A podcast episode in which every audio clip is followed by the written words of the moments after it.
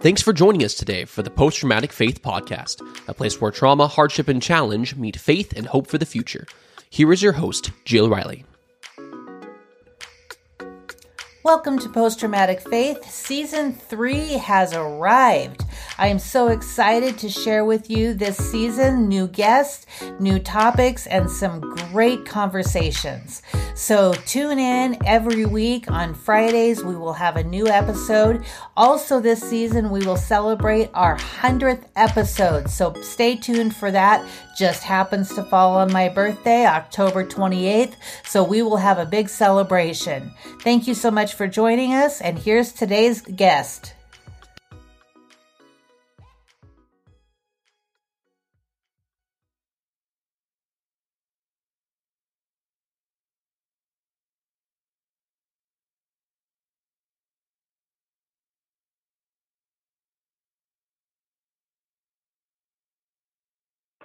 Welcome to Post Traumatic Faith, Season 3. This is Jill Riley, and today I am joined from Boulder, Colorado, Jacqueline Malcolm Peck. Good morning, Jacqueline. How are you? Good morning, Jill. I'm doing well. How are you doing? I'm doing great. So, what's life like in Boulder, Colorado right now? You know, just bipolar weather as always. We just got a foot of snow.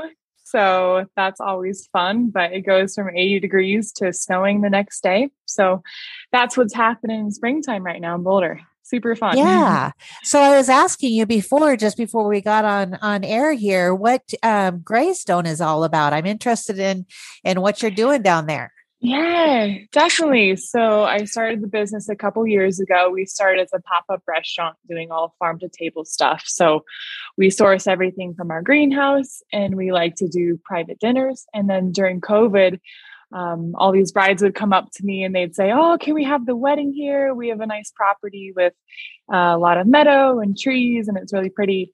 Um, so we kind of transitioned from just private dinners to opening the property to more weddings and corporate events. And we also do wellness retreats.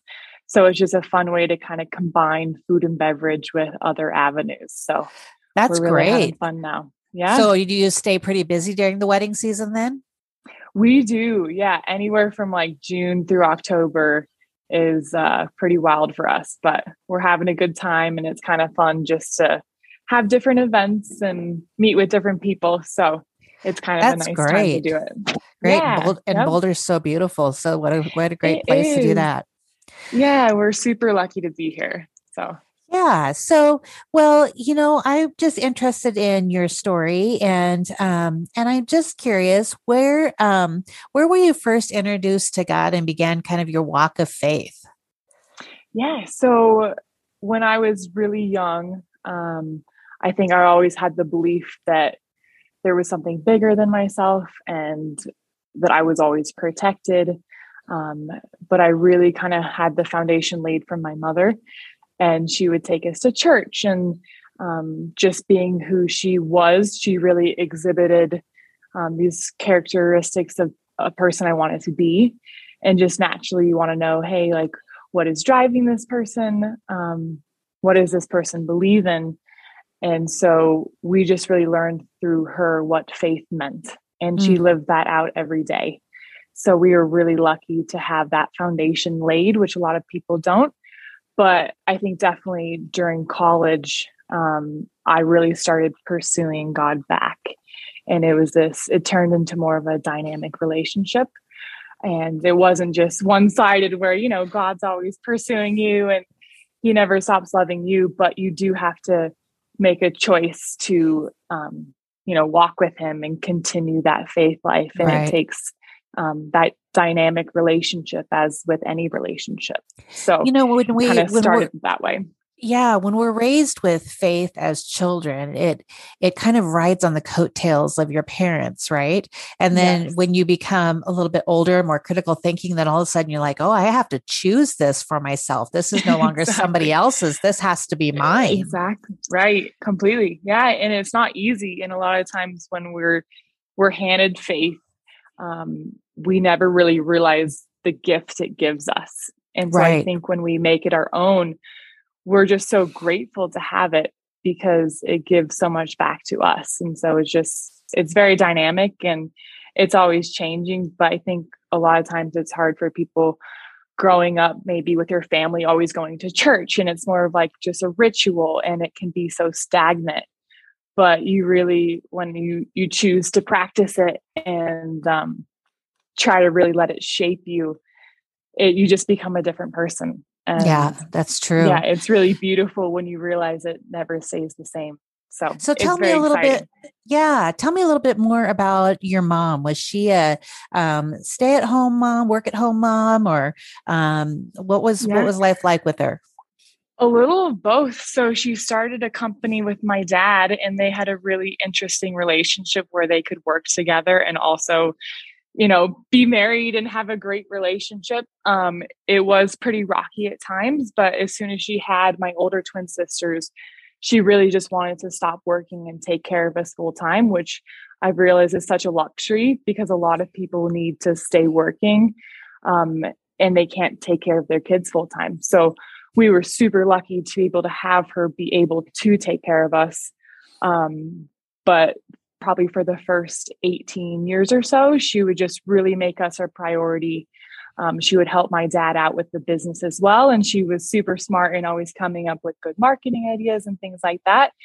Um, but for the most part, her focus was really us. And we did feel that. And um, especially now, you realize that that's maybe something that is just such a privilege for you to be able to do. Right. So, yeah, you kind of realize, like, wow, not everyone can do that. So, but it really was a balance for sure but and was she how much she cared about us.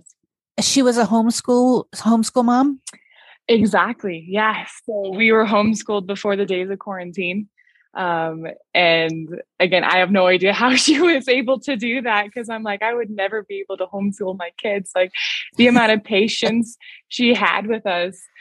Um, and she just really wanted us to be able to have that flexible schedule to be able to travel, maybe to be able to explore our own interests um, to not have that just drive time back and forth between school or the time you have between periods.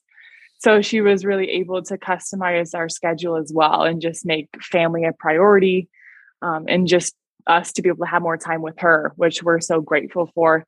Um, she was struggling with a heart issue for the most um, time we were with her, but we really just saw her as like this superwoman. She never really displayed any weakness.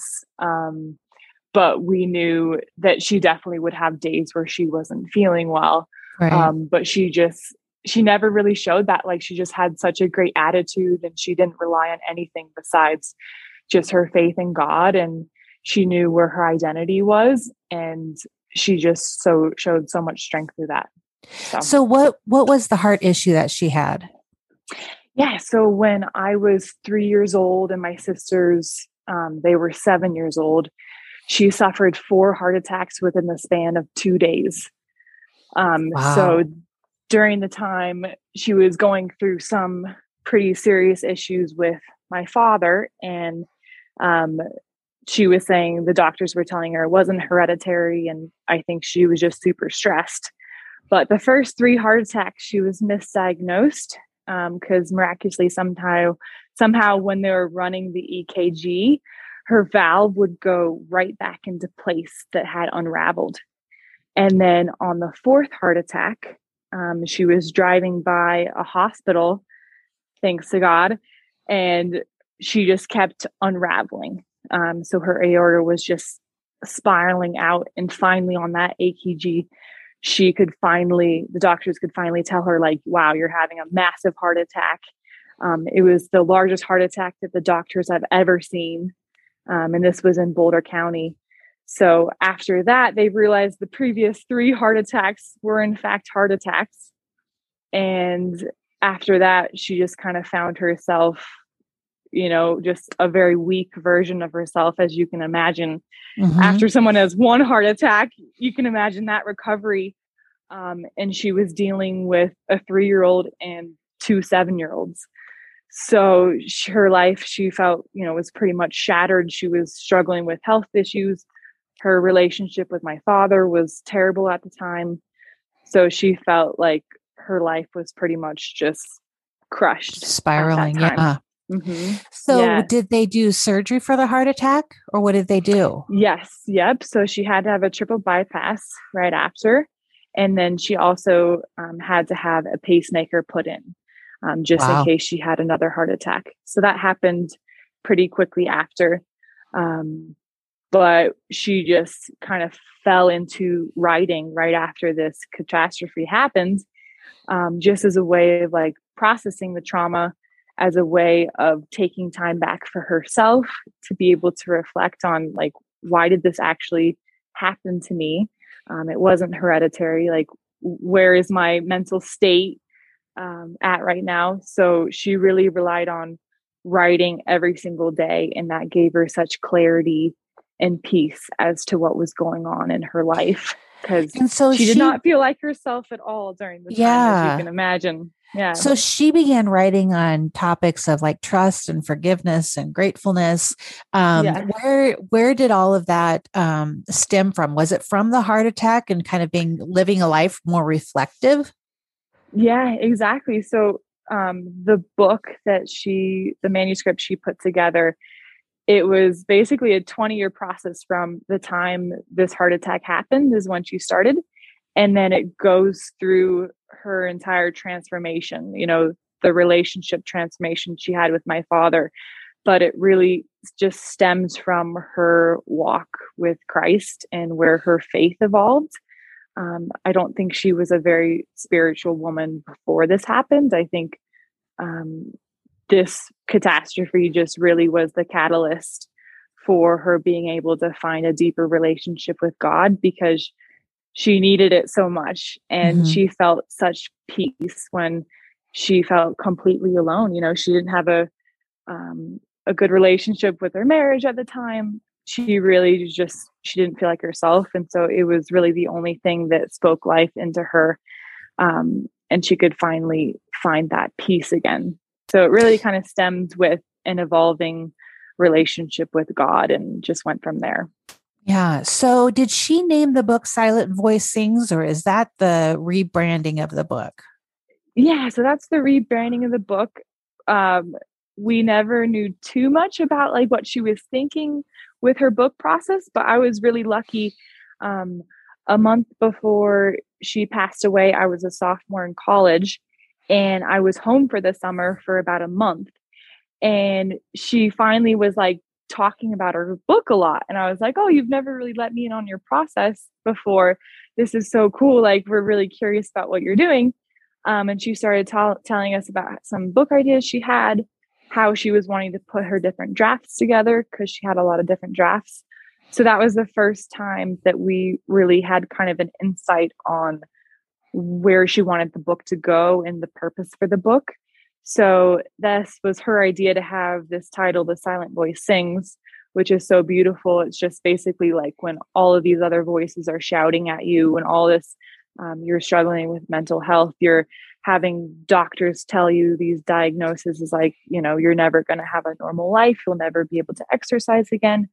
All these really loud voices. Um, she just really tapped into the silent voice that God will speak to you in. Um, and He sometimes gently reminds us of our identity and who we are Mhm. when everything else is louder. So Yeah. that's the inspiration behind the title. And, you know, everyone can kind of tap into God's silent voice. And he probably is not going to be literally speaking to you, but, you know, you're going to feel that. You're going to feel the right thing. You're going to um, be able to know how he how he thinks of you and how he views of you.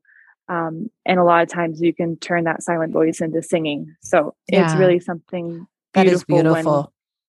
you're able to have that journey. And it takes a long time. Like it took my mom you know probably 15 20 years to be in this state to be able to forgive my dad and forgive her best friend who ended up having a, an affair with my father and uh so there was all these like really severe um things that happened with very close relationships Yeah. um, which I think a lot of women do struggle with. Yet it's not something that people talk about because they're so ashamed of it, or they don't know how to move on, or maybe get out of the situation or try again.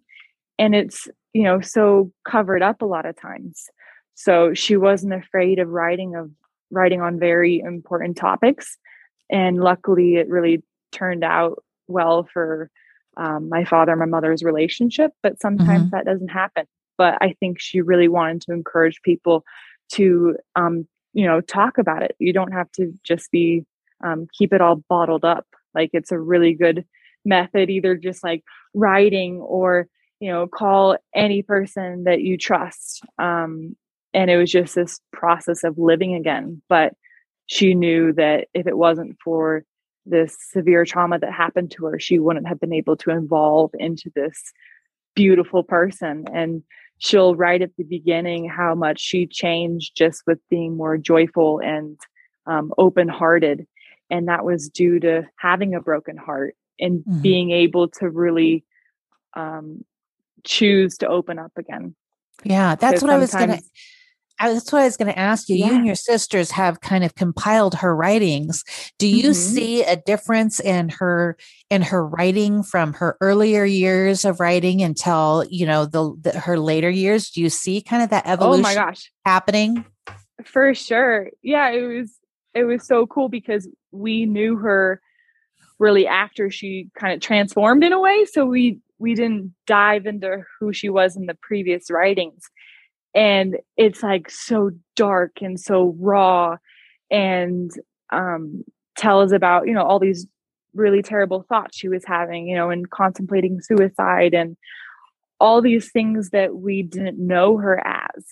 And so it was really beautiful to know like wow okay so if mom was struggling with all these things and she turned out this like amazing superwoman we knew her as like how i'm feeling it really was like, okay, you are okay to feel this way.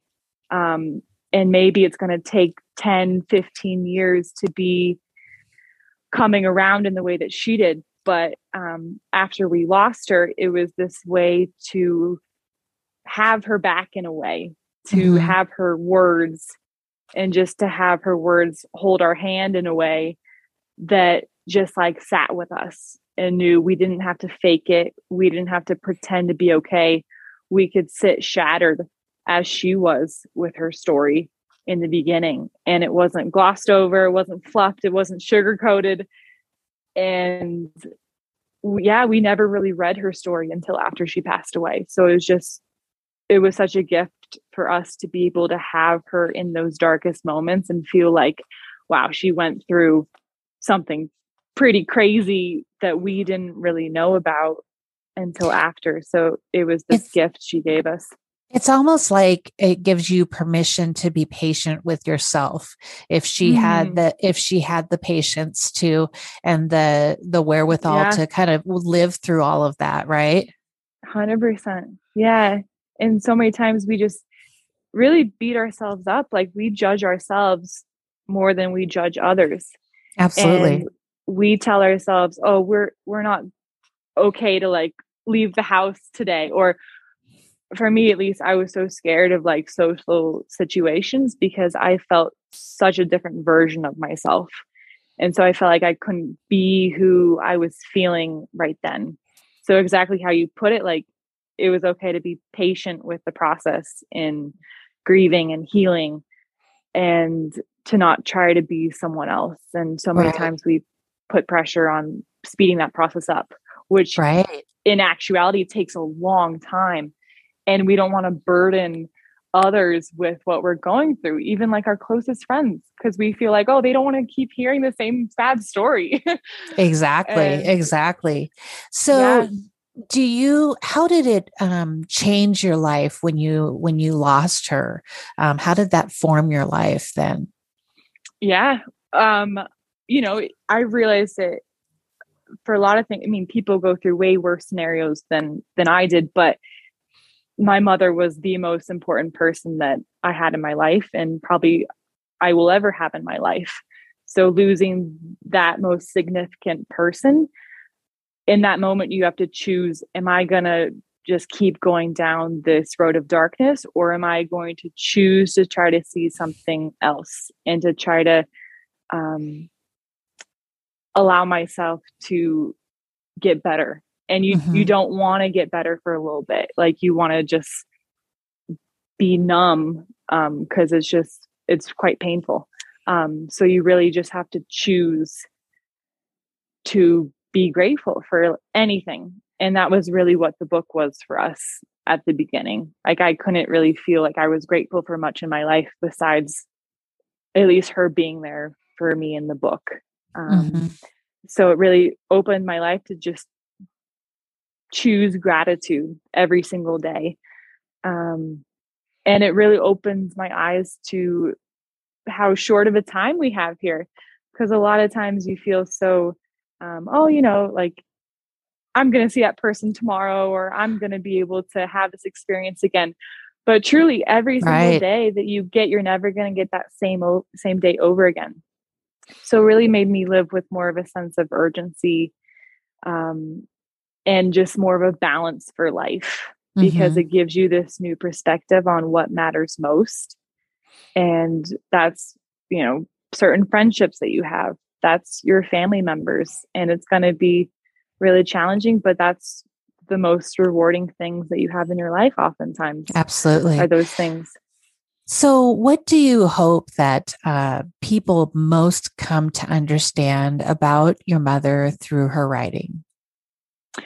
yeah there's there's a lot of things there's a lot of really great messages but i think above all it's that anyone can start living their legacy today and you can leave your mm-hmm. legacy mm. in little little things that you do every single day so maybe it's just like doing one small act of kindness for um, your sister your brother your friends that's how people remember you um, and you might not have a million Instagram followers, you might not have a thousand Instagram followers. And that's really what people glorify these days is trying to have a broad audience, like trying to have a huge platform. But sometimes it's just doing that small thing for the person in your life that needs help. And right. that's it. And that's that's our circle. Um, just knowing who those people are and trying to do that to the best of your ability. Mm-hmm. And then maybe God will give you a bigger platform to influence others. But a lot of times we look too far out besides people we already have in our lives. Mm-hmm. And that might just be like your dog or um, that stranger on the street you want, run into. But you don't need a huge audience to be able to have an impact on someone. Well, and I, think, I think that's what she explains yeah the the ability to be able to give witness to another person's life and to add to mm. another person's life we underestimate the power of that and like you said want to look for something bigger when that is so huge but we don't acknowledge acknowledge the vastness of relationship and what that can mean right a thousand percent and it's really challenging like relationships are some of the most challenging things in our life but they really teach us the most um, Absolutely. And a lot of times that's just perseverance and not giving up on people because you never know what they're going through. And it's yeah. just giving them that grace as well. And a lot of times that starts with giving ourselves the grace. So it's this really beautiful circle. So, what have you learned about yourself um, through the book writing, editing process? And I mean, that's quite an arduous task. And so, I'm, I'm curious. I'm curious what what you've learned about yourself in that process. Yeah, you know, when I was little, I always liked to. I would take a book that was already written and I would like retype it. and I would just want to re retype it. So I kind of realized a lot of how um, my brain works, luckily, and kind of just the perseverance of it.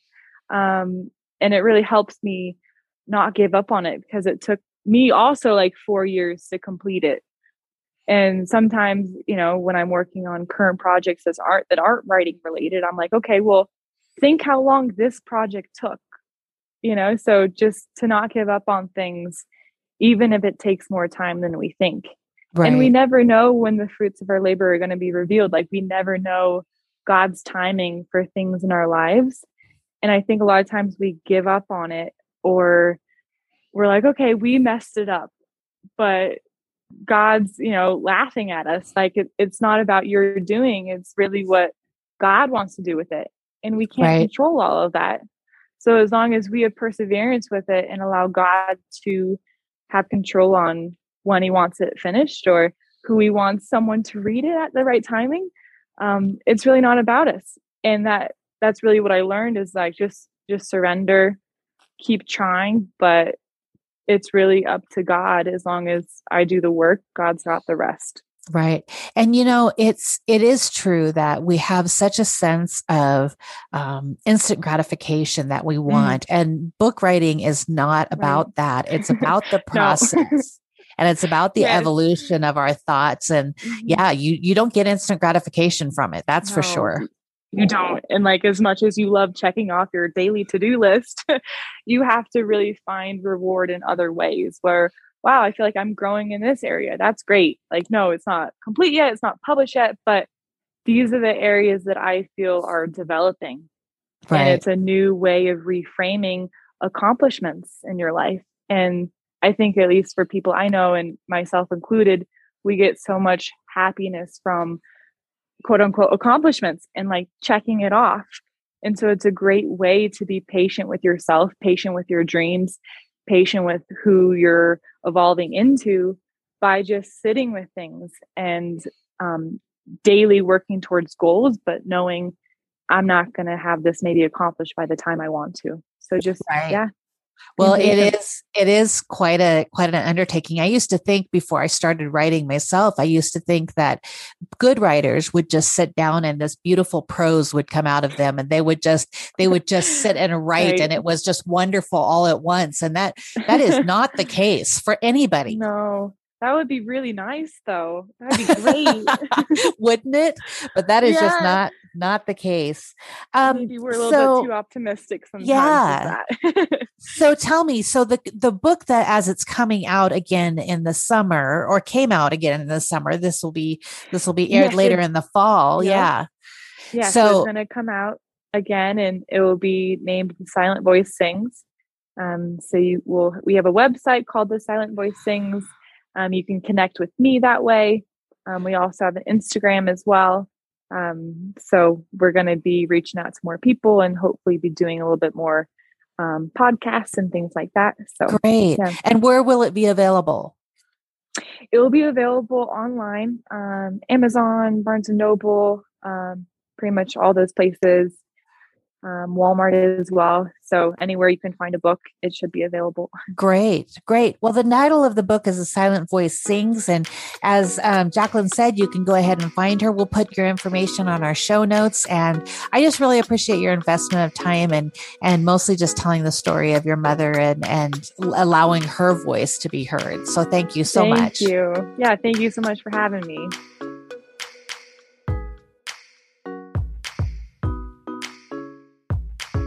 If you enjoyed this episode, we would love it if you would leave a review on your favorite podcast platform. You can find Jill at jillriley.com, on Facebook at jillriley.author, Twitter at jillrileyauthor, and Instagram at jillriley.author. Also, feel free to send Jill an email at jill at jillriley.org. Thanks for listening in and have a great day.